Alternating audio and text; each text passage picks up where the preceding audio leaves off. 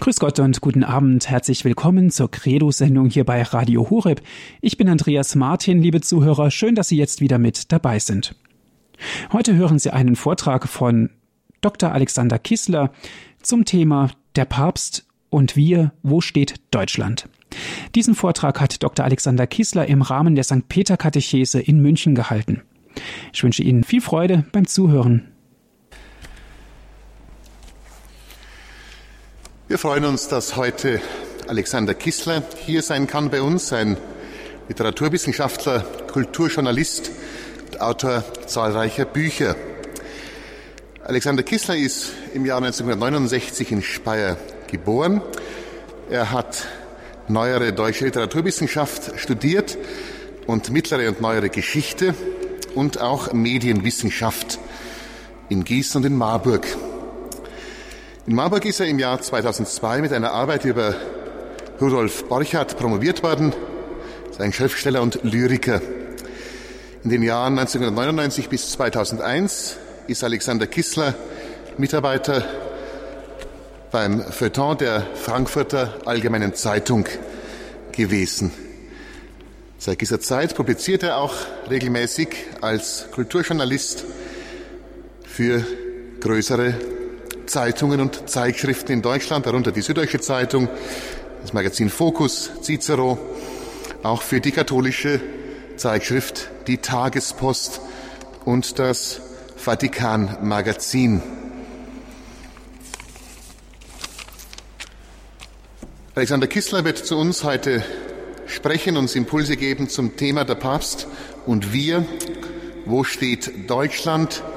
Umso wichtiger ist es, dass wir uns, denke ich, auf das Wesentliche besinnen und in Zeiten wie diesen, die äußerst stürmisch und unruhig sind, die Bedeutung der Einheit der Kirche nicht aus den Augen verlieren.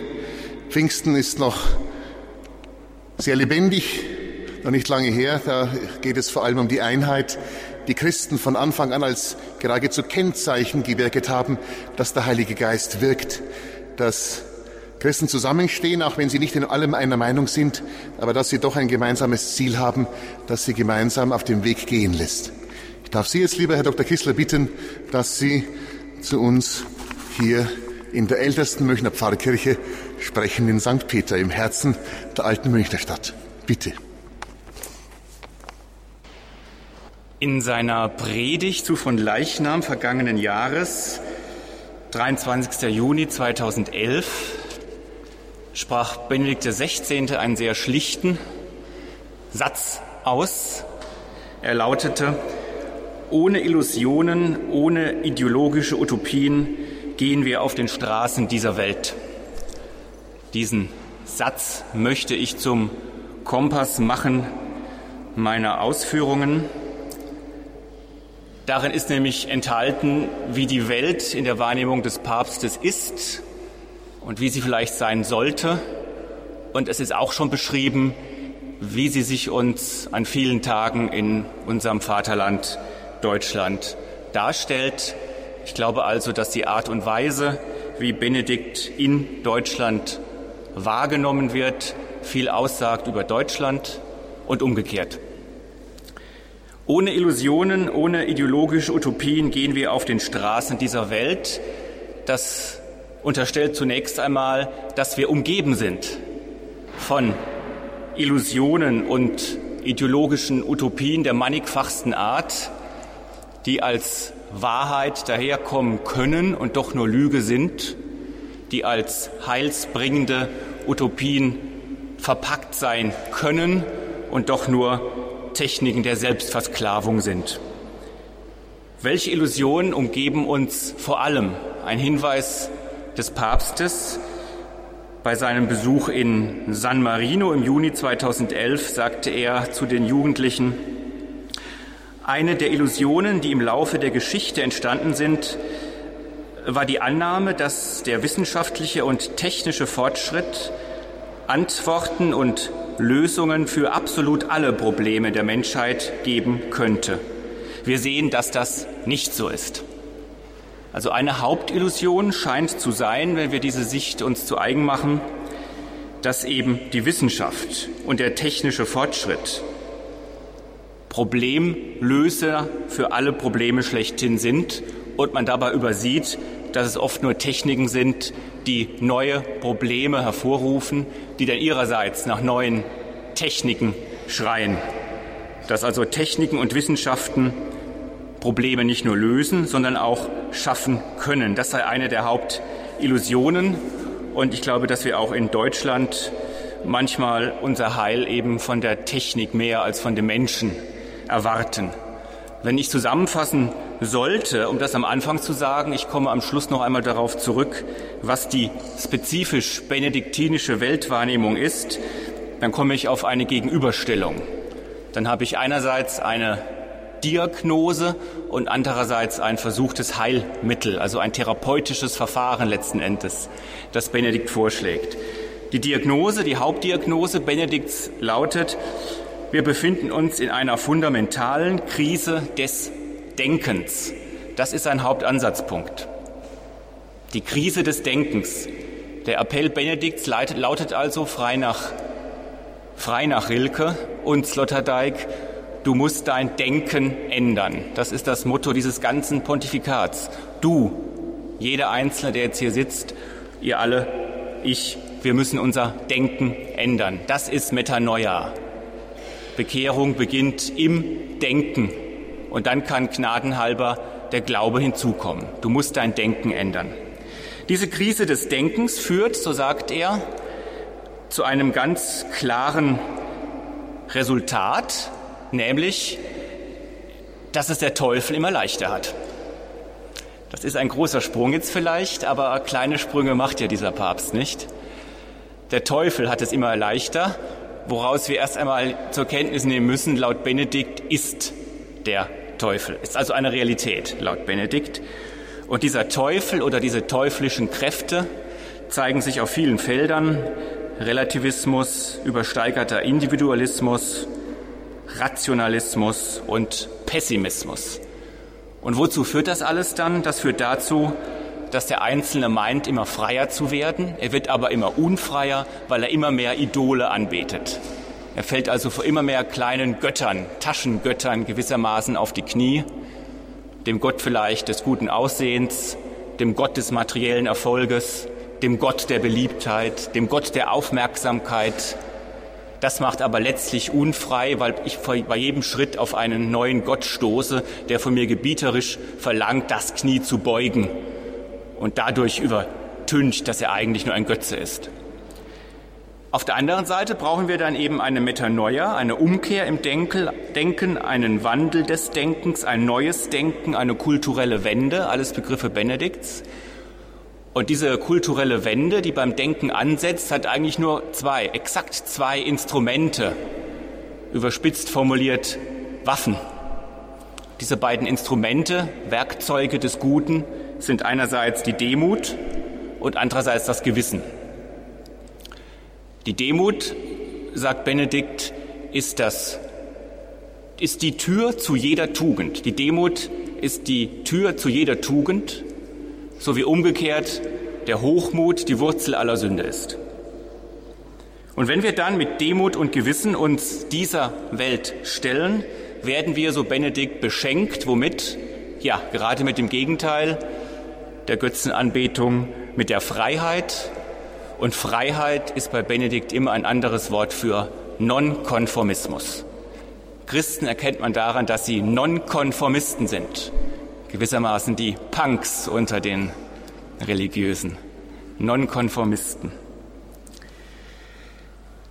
Soweit ist es aber noch nicht. Unser Denken, sagt er, ist schwach. Da prüfe jeder sich selbst, wenn er sich umschaut in unserer Republik, ob das Denken so hoch eingeschätzt wird, wie vielleicht das Fleisch eingeschätzt wird. Ich glaube nicht.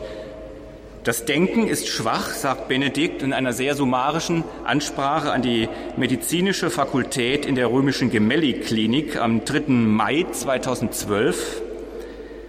Hat er gesagt, wir haben geradezu einen Verfall des Denkens zu beobachten, einen Verfall des Denkens, eine Schwächung der Erkenntnisfähigkeit.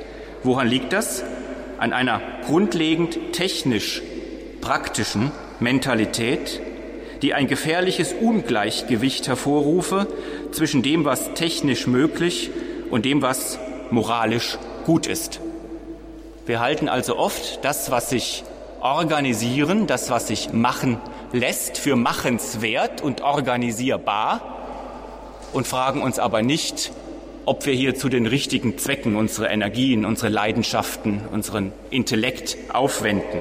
Es wird erst einmal entschieden und dann nachgebessert, wie es so schön in der Politik heißt, und das Ergebnis sind dann suboptimale Problemlösungen. Ein Wandel des Denkens könnte also den Weg dazu schaffen, aus Denken Glauben werden zu lassen. Dazu braucht es ein neues Denken. Und dieses neue Denken muss sich immer einer grundsätzlichen Gefahr bewusst sein. Mit Petrus Canisius gesprochen, seht, Petrus schläft, Judas ist wach. Oft schon zitiert von Benedikt, in diesen Tagen hören wir es vielleicht mit einer erhöhten Wachsamkeit. Petrus schläft, Judas ist wach. Es ist die Schläfrigkeit der Guten, die die teuflischen Fallstricke erweitert und gedeihen lässt. Konkret, woran sind sie erkennbar? An Macht, Erfolg und Herrschaft, Macht, Erfolg und Herrschaft, die sich aufaddieren zu einer prinzipiell materialistischen Kultur. Ein Gedanke übrigens, der nun weder originell im Sinne des Wortes ist, noch innovativ, vielmehr ein alter Schatz der Menschheit, dass dort natürlich, wo die Materie angebetet wird, der Geist es schwer hat, durchzudringen. Ich fand den Gedanken zum Beispiel bei dem großen österreichischen Kulturphilosophen Egon Friedell. Sie kennen ihn vielleicht, Egon Friedell, der der Flucht vor den Nationalsozialisten lieber seinem Leben mit einem Sprung aus seiner Wiener Wohnung ein Ende setzte als dieser permanenten Schande und Drangsal sich ausgesetzt zu sehen. Egon Friedel sagte, Jesus hat immer nur einen Feind erbittert bekämpft, den Teufel im Menschen, den Materialismus. Das ist auch Benedikt 2012. Der Teufel im Menschen, der Materialismus. Es gibt, sagt er, eine Welt, die unter der Herrschaft des Bösen steht konkret gewandelt. Das ist eine Aussage aus dem römischen Priesterseminar vom Februar 2012. Die Macht der Finanzen und die Macht der Medien.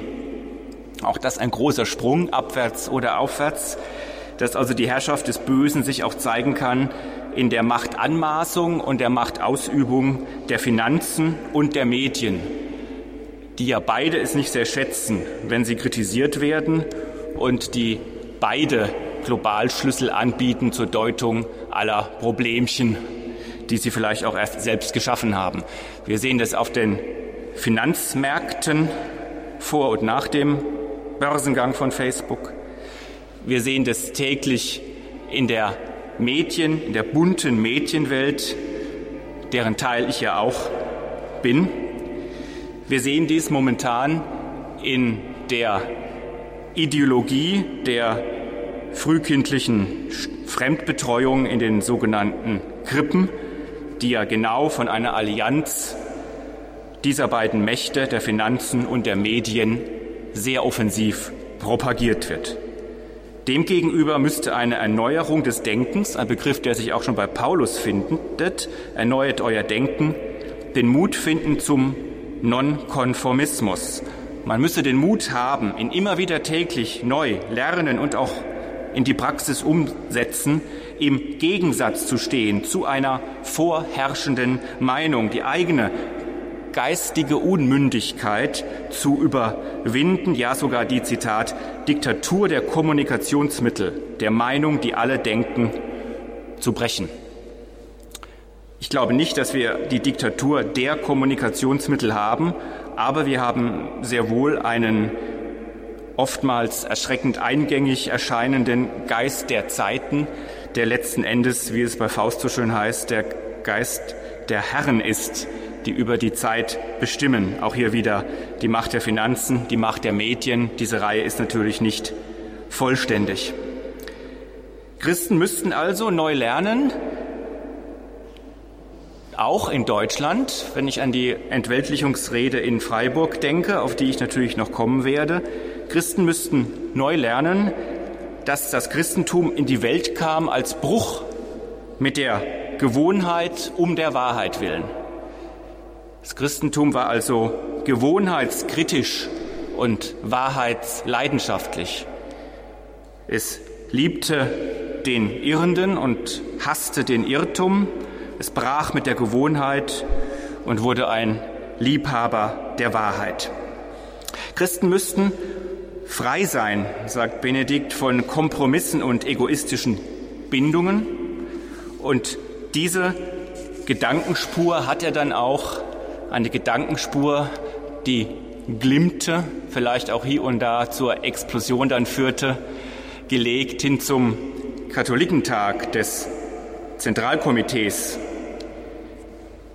Er sagte nämlich in seinem Grußwort zum Katholikentag des Zentralkomitees, Christen sind Menschen, denen das Allgemeinübliche ihrer Zeit nicht genügt.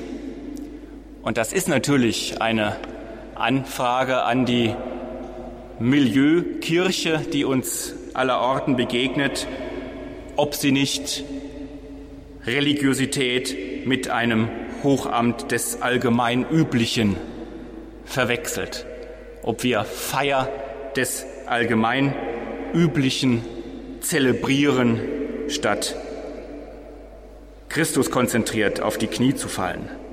Das Allgemeinübliche ihrer Zeit hat den Christen nie genügt, sagte Benedikt im Grußwort zum Katholikentag. Das ist natürlich eine Gefahr, die nicht nur in Deutschland gegeben ist, nicht zu viel der Ehre unserem kleinen Land. Zwei Prozent aller Katholiken haben einen deutschen Pass. Gottlob ist man geneigt hinzuzusetzen. Das ist auch in Europa so. Europa neigt dazu, wir haben das in der Debatte um den Gottesbezug gesehen oder auch jetzt in den Debatten des sanften Monsters Brüssel, wie es der Münchner Stadtbürger Hans Magnus Enzensberger bezeichnet. Auch ganz Europa hat eine Geschichtslüge zum Fundament der europäischen Einigung mittlerweile erkoren, nämlich die Verleugnung der sogenannten christlichen Wurzeln. Und das zu sagen, so Benedikt, ist so, als würde man behaupten, ein Mensch könne ohne Sauerstoff und Nahrung leben. Auch das eine steile Aussage, aber dass jeder Baum Wurzeln braucht, ist klar und dass sich zukünftige Gleise nicht legen lassen ohne Fahrpläne, die einen Herkommen haben und ein Hinkommen. Das lehrt uns ja schon der Blick ins Kursbuch der Deutschen Bahn AG. Wir haben also eine immer mehr zukunftsbetrunkene und geschichtsvergessene Gegenwart. Die Errungenschaften der Technik haben uns globale Lösungen auch für die Probleme des Herzens, der Seele, des Leibes vorgeplappert. Und so ist dann entstanden und gewachsen eine Unfähigkeit, Gut und Böse zu unterscheiden. Weil Gut und Böse sind ja fundamentale Gegensätze. Die lassen sich nicht mischen. Wir allerdings leben großteils in einer Gesellschaft, in der sich alles mischen lässt, weil alles nur graduell voneinander unterschieden ist, bis hin zu den Geschlechtern, so hören wir ja immer mehr dieser Tage, die ja auch zu einer Entscheidungsleidenschaft werden sollen. Die Unterscheidung von Gut und Böse fällt uns also schwer, weil wir als Kriterium für das, was wir tun sollen, nur noch das hinnehmen, was wir tun können. Der Mensch tut, was er kann, nicht was er soll oder sollte. Wissen und Können sind gewachsen. Wir sollten aber, und diese Mahnung war ihm so wichtig, dass er sie in die Predigt hineinnahm aus Anlass seines 85. Geburtstages am 16. April 2012, in allem Wissen und Können, das notwendig ist. Wir reden hier von keiner Vormoderne, die zu etablieren gelte. In allem Wissen und Können, das notwendig ist, dürfen wir nicht das einfache Herz, den einfachen Blick des Herzens verlieren. Wir müssen den Herrn immer wieder bitten, dass wir die Demut behalten. Und die größte Gefahr für ein demütiges Dasein ist eben ein Leben, das sich begreift als fortwährende Kette ununterbrochener technischer Erfolge. Das Wissen und Können ist notwendig, aber es kann uns auch Probleme schaffen. Die Wunder, sagte er im Juni 2011, die Wunder, die die Technik zu vollbringen vermag, gehen mit sozialen und ökologischen Katastrophen einher. Da ist er, der grüne Papst, der Claudia Roth applaudieren ließ. Wir sehen aber auch in einem Satz wie diesen, dass sich Benedikt an einer Disziplin übt, die einmal in Deutschland sehr angesehen war und die heute kaum noch geübt wird, nämlich an der Kritik der Aufklärung aus Liebe zur Aufklärung.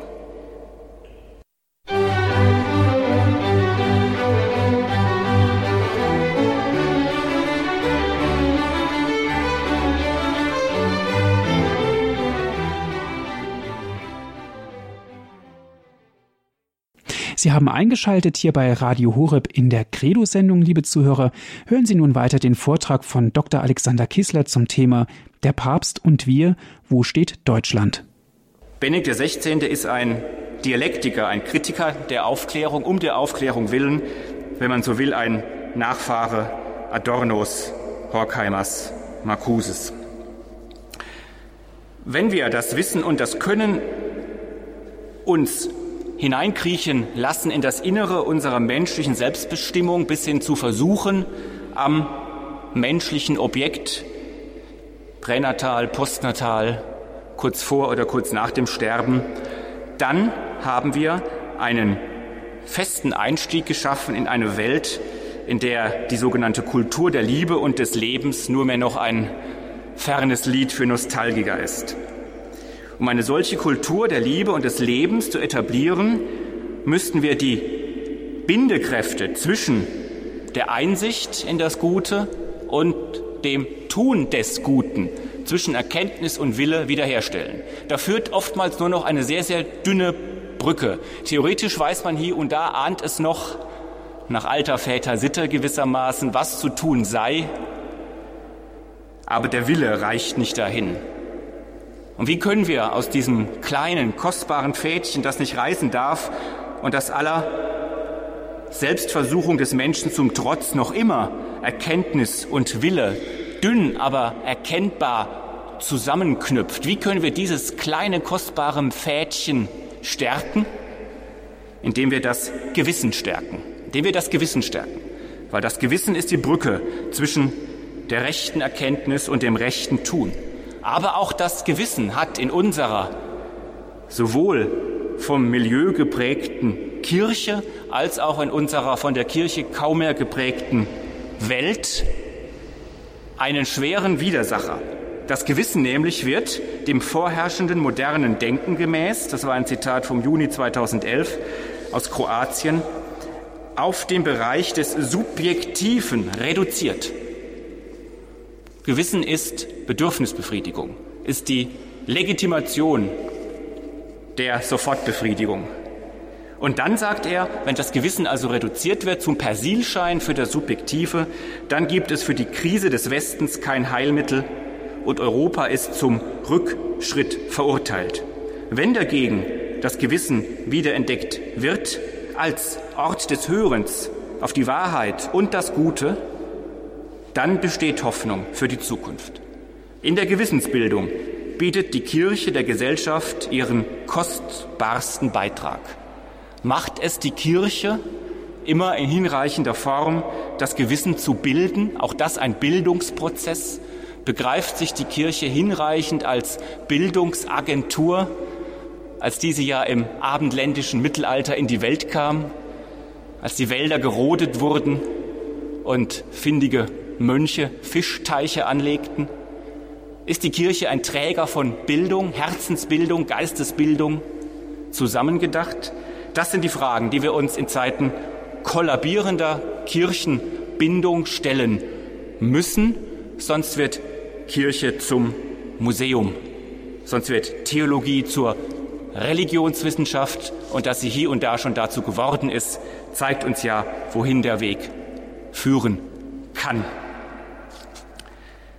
Die Frage also, inwieweit Europa es gelingen kann, einen Humanismus zu entwickeln, der die Spielräume, die Freiräume des Gewissens vergrößert und die Machtfelder beispielsweise der Politik, der Finanzen und der Medien kleiner macht. Daran entscheidet sich, inwieweit Europa eine humane Zukunft hat. Eine humane Zukunft. Eine Zukunft wird sie es haben, das Europa, unser geliebter alter Kontinent, aber wird es eine humane Zukunft sein? Wird das Humanum siegen oder die Materie? Dieser erneuerte Humanismus, der in Europa Raum greifen soll, wird sich dann auch konkret in einigen Feldern der Politik zeigen. Drei Felder zum Beispiel hat der Vatikan schon öfters ähm, auch vor die Gremien der Vereinten Nationen getragen. Er wendet sich zum Beispiel dort gegen eine Neudefinierung von Geschlecht. Das Beispiel habe ich schon genannt, dass wir uns also angeblich entscheiden können.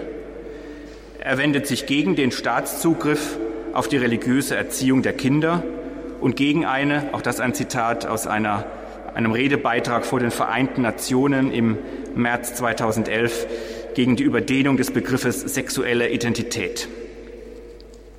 Auch dort also, dass wir das Gewissen zum Persilschein nehmen für unsere, ja, in diesem Falle äh, Gender-Fantasien.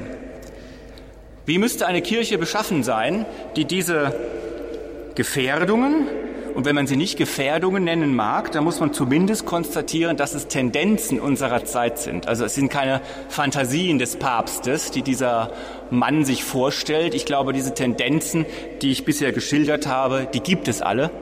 Wir können sie gutheißen. Wir können sie ablehnen, aber wir können nicht sagen, die gibt es nicht. Also, wie müsste eine Kirche denn beschaffen sein, die diese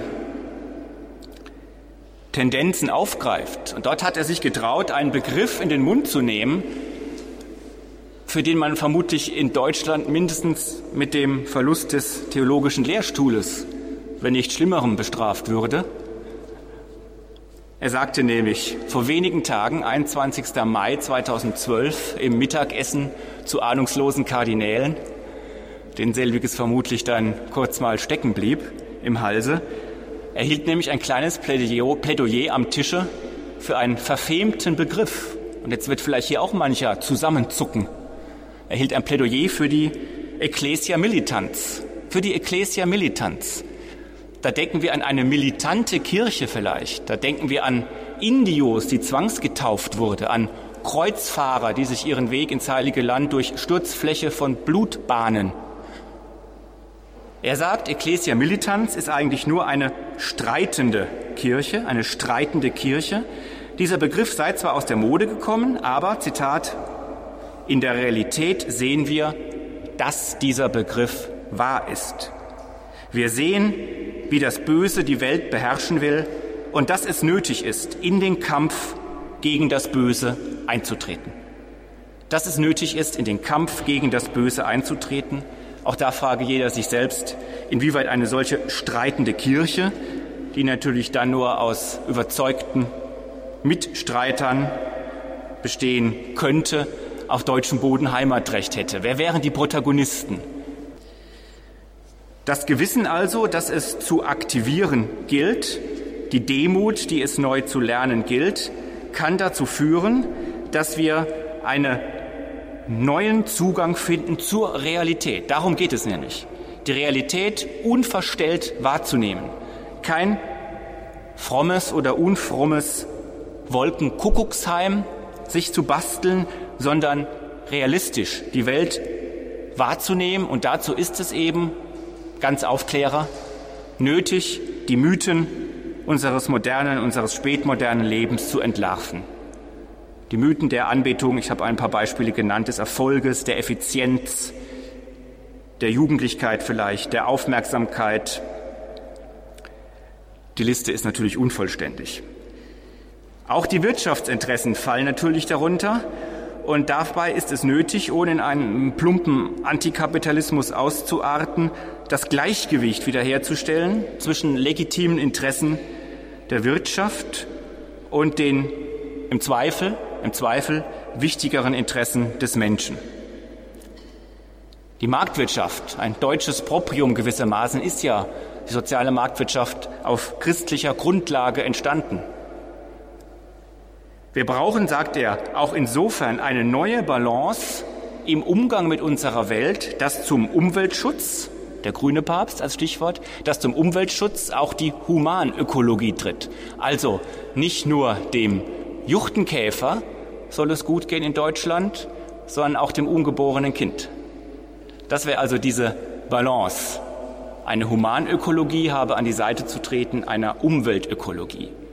Und ist es nicht im Sinne einer Ganzheitlichkeit und Nachhaltigkeit ein Gebot der Redlichkeit, das eine zu tun, ohne das andere zu lassen?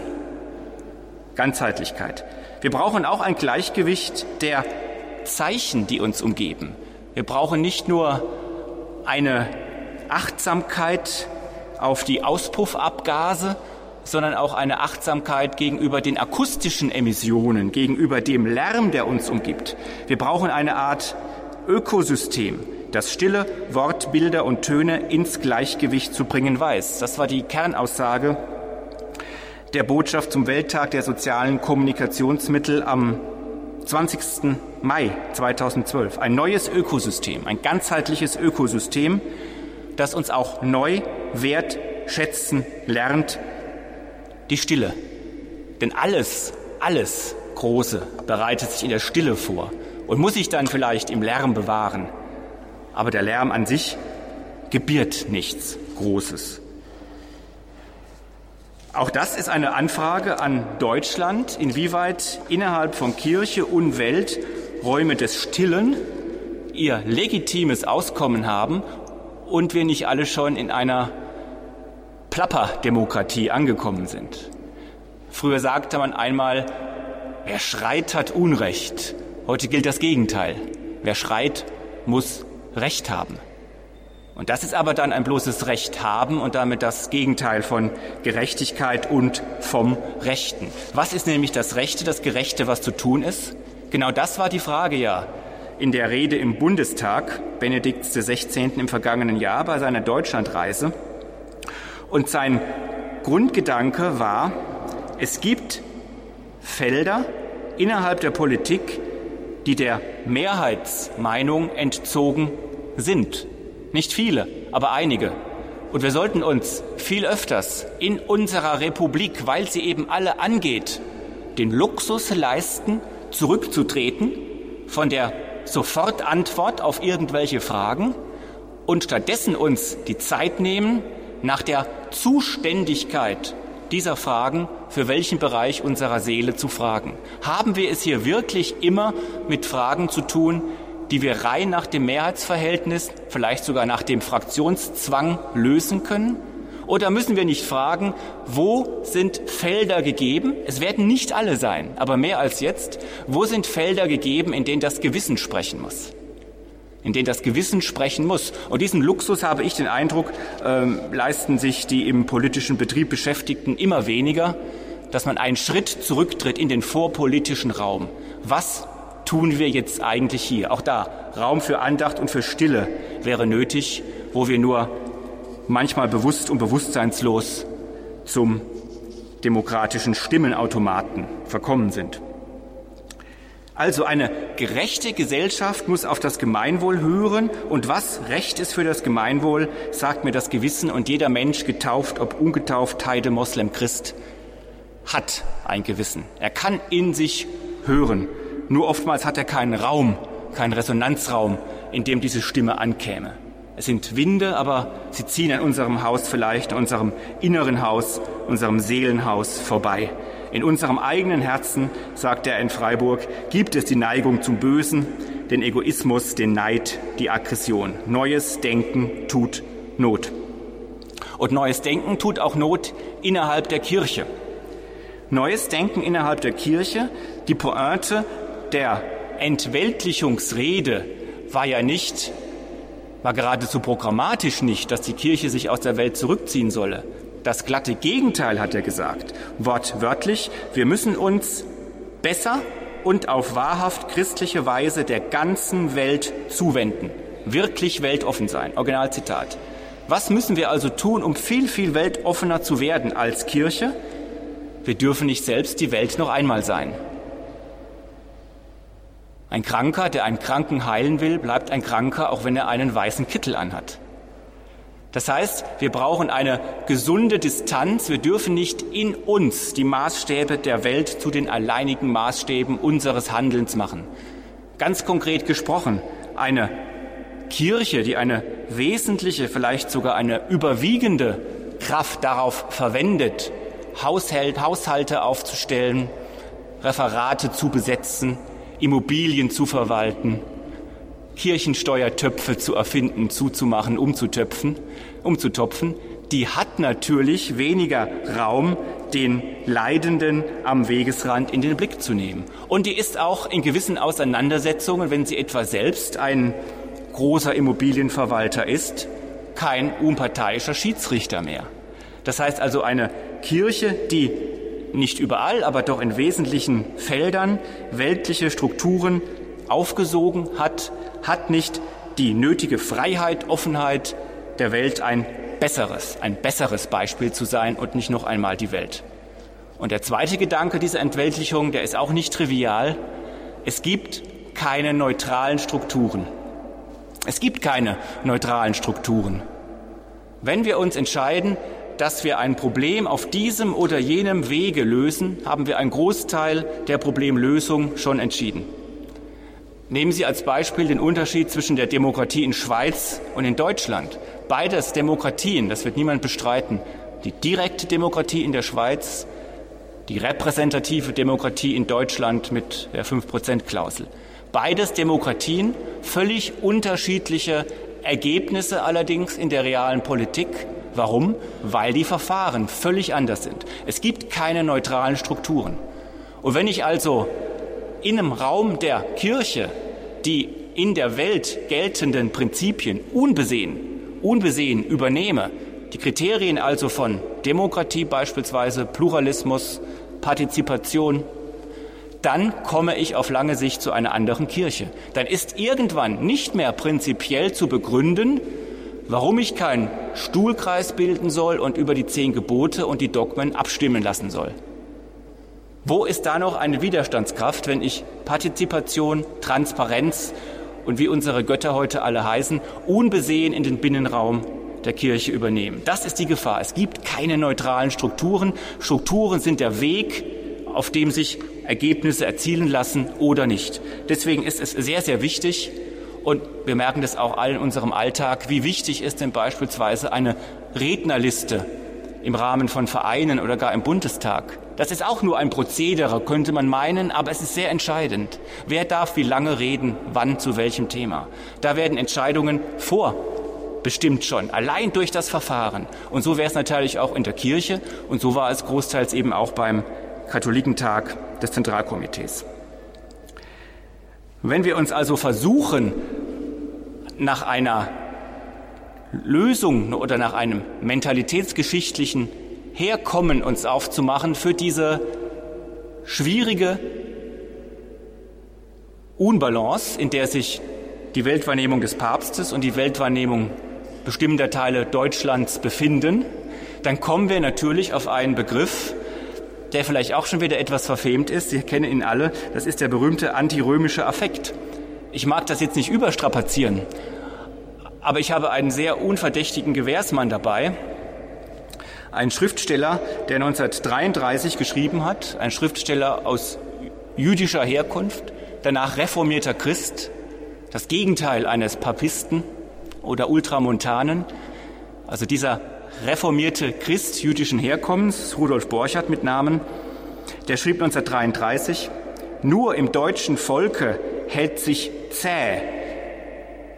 Der wütende Argwohn, durch das Christentum eigentlich gefoppt zu sein und durch Rom nur ausgebeutet und düpiert, durch Mittelalter und Kirche verhöhnt, durch die Wissenschaft dumm gemacht, durch Frauenkultur, Höfigkeit und Höflichkeit entnervt, durch den Geist verraten und durch Goethe um den richtigen Weg betrogen worden zu sein. 1933. Nur im deutschen Volke hält sich zäh der wütende Argwohn, durch das Christentum eigentlich gefoppt zu sein und durch Rom nur ausgebeutet und düpiert.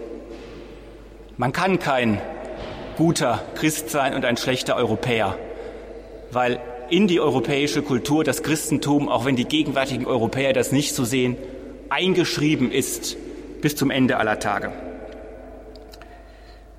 Dieser wütende Argwohn, durch das Christentum eigentlich gefoppt zu sein und durch Rom nur ausgebeutet und düpiert, der hält sich heute auch noch. Insofern steht auch Gesamteuropa vor Herausforderungen, die uns in Deutschland vielleicht jetzt nur wie in einem Brennspiegel erscheinen.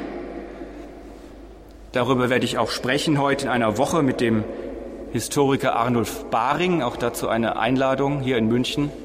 Ich habe einen Hinweis ausgelegt heute in einer Woche im Rahmen der sogenannten Domspatz-Soiree im Bayerischen Hof zu München. Europa Quo Vadis. Wenn wir also zusammenfassen, dann war die Grundanalyse Benedikts XVI., dass wir eine Krise des Denkens haben. Dazu müssten wir vom Denken erst einmal so hoch denken, wie es in Deutschland leider nicht immer geschieht, in der Geist und Geisteswissenschaften nicht immer ihre stärksten Hebammen bei der Seite haben, an und außerhalb der Universitäten. Wir haben also eine Krise des Denkens. Wir, du musst dein Denken ändern. Wir brauchen ein neues Denken, ein Denken, das die ganze Realität in den Griff, in den Blick nimmt, eine Realität auch der Transzendenz, der Spuren Gottes im Dasein.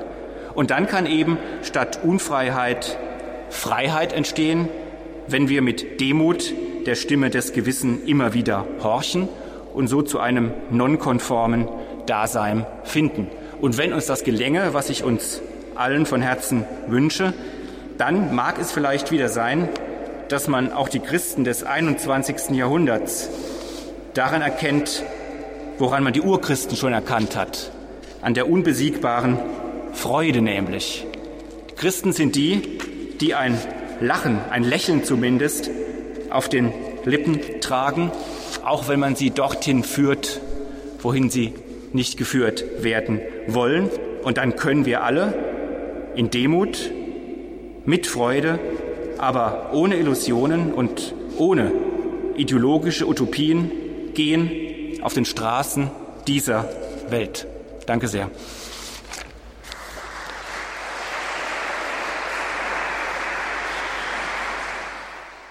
Sie hörten einen Vortrag von Dr. Alexander Kiesler zum Thema Der Papst und wir, wo steht Deutschland?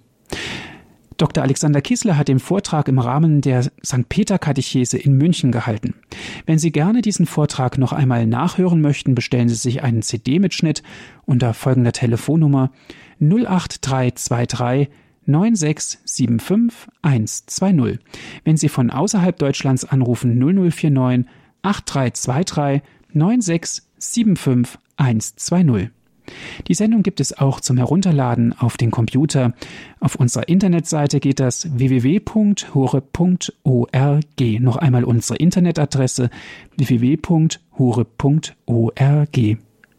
Ich darf mich bei Ihnen bedanken fürs Zuhören, wünsche Ihnen noch einen guten und gesegneten Abend. Alles Gute, sagt Andreas Martin.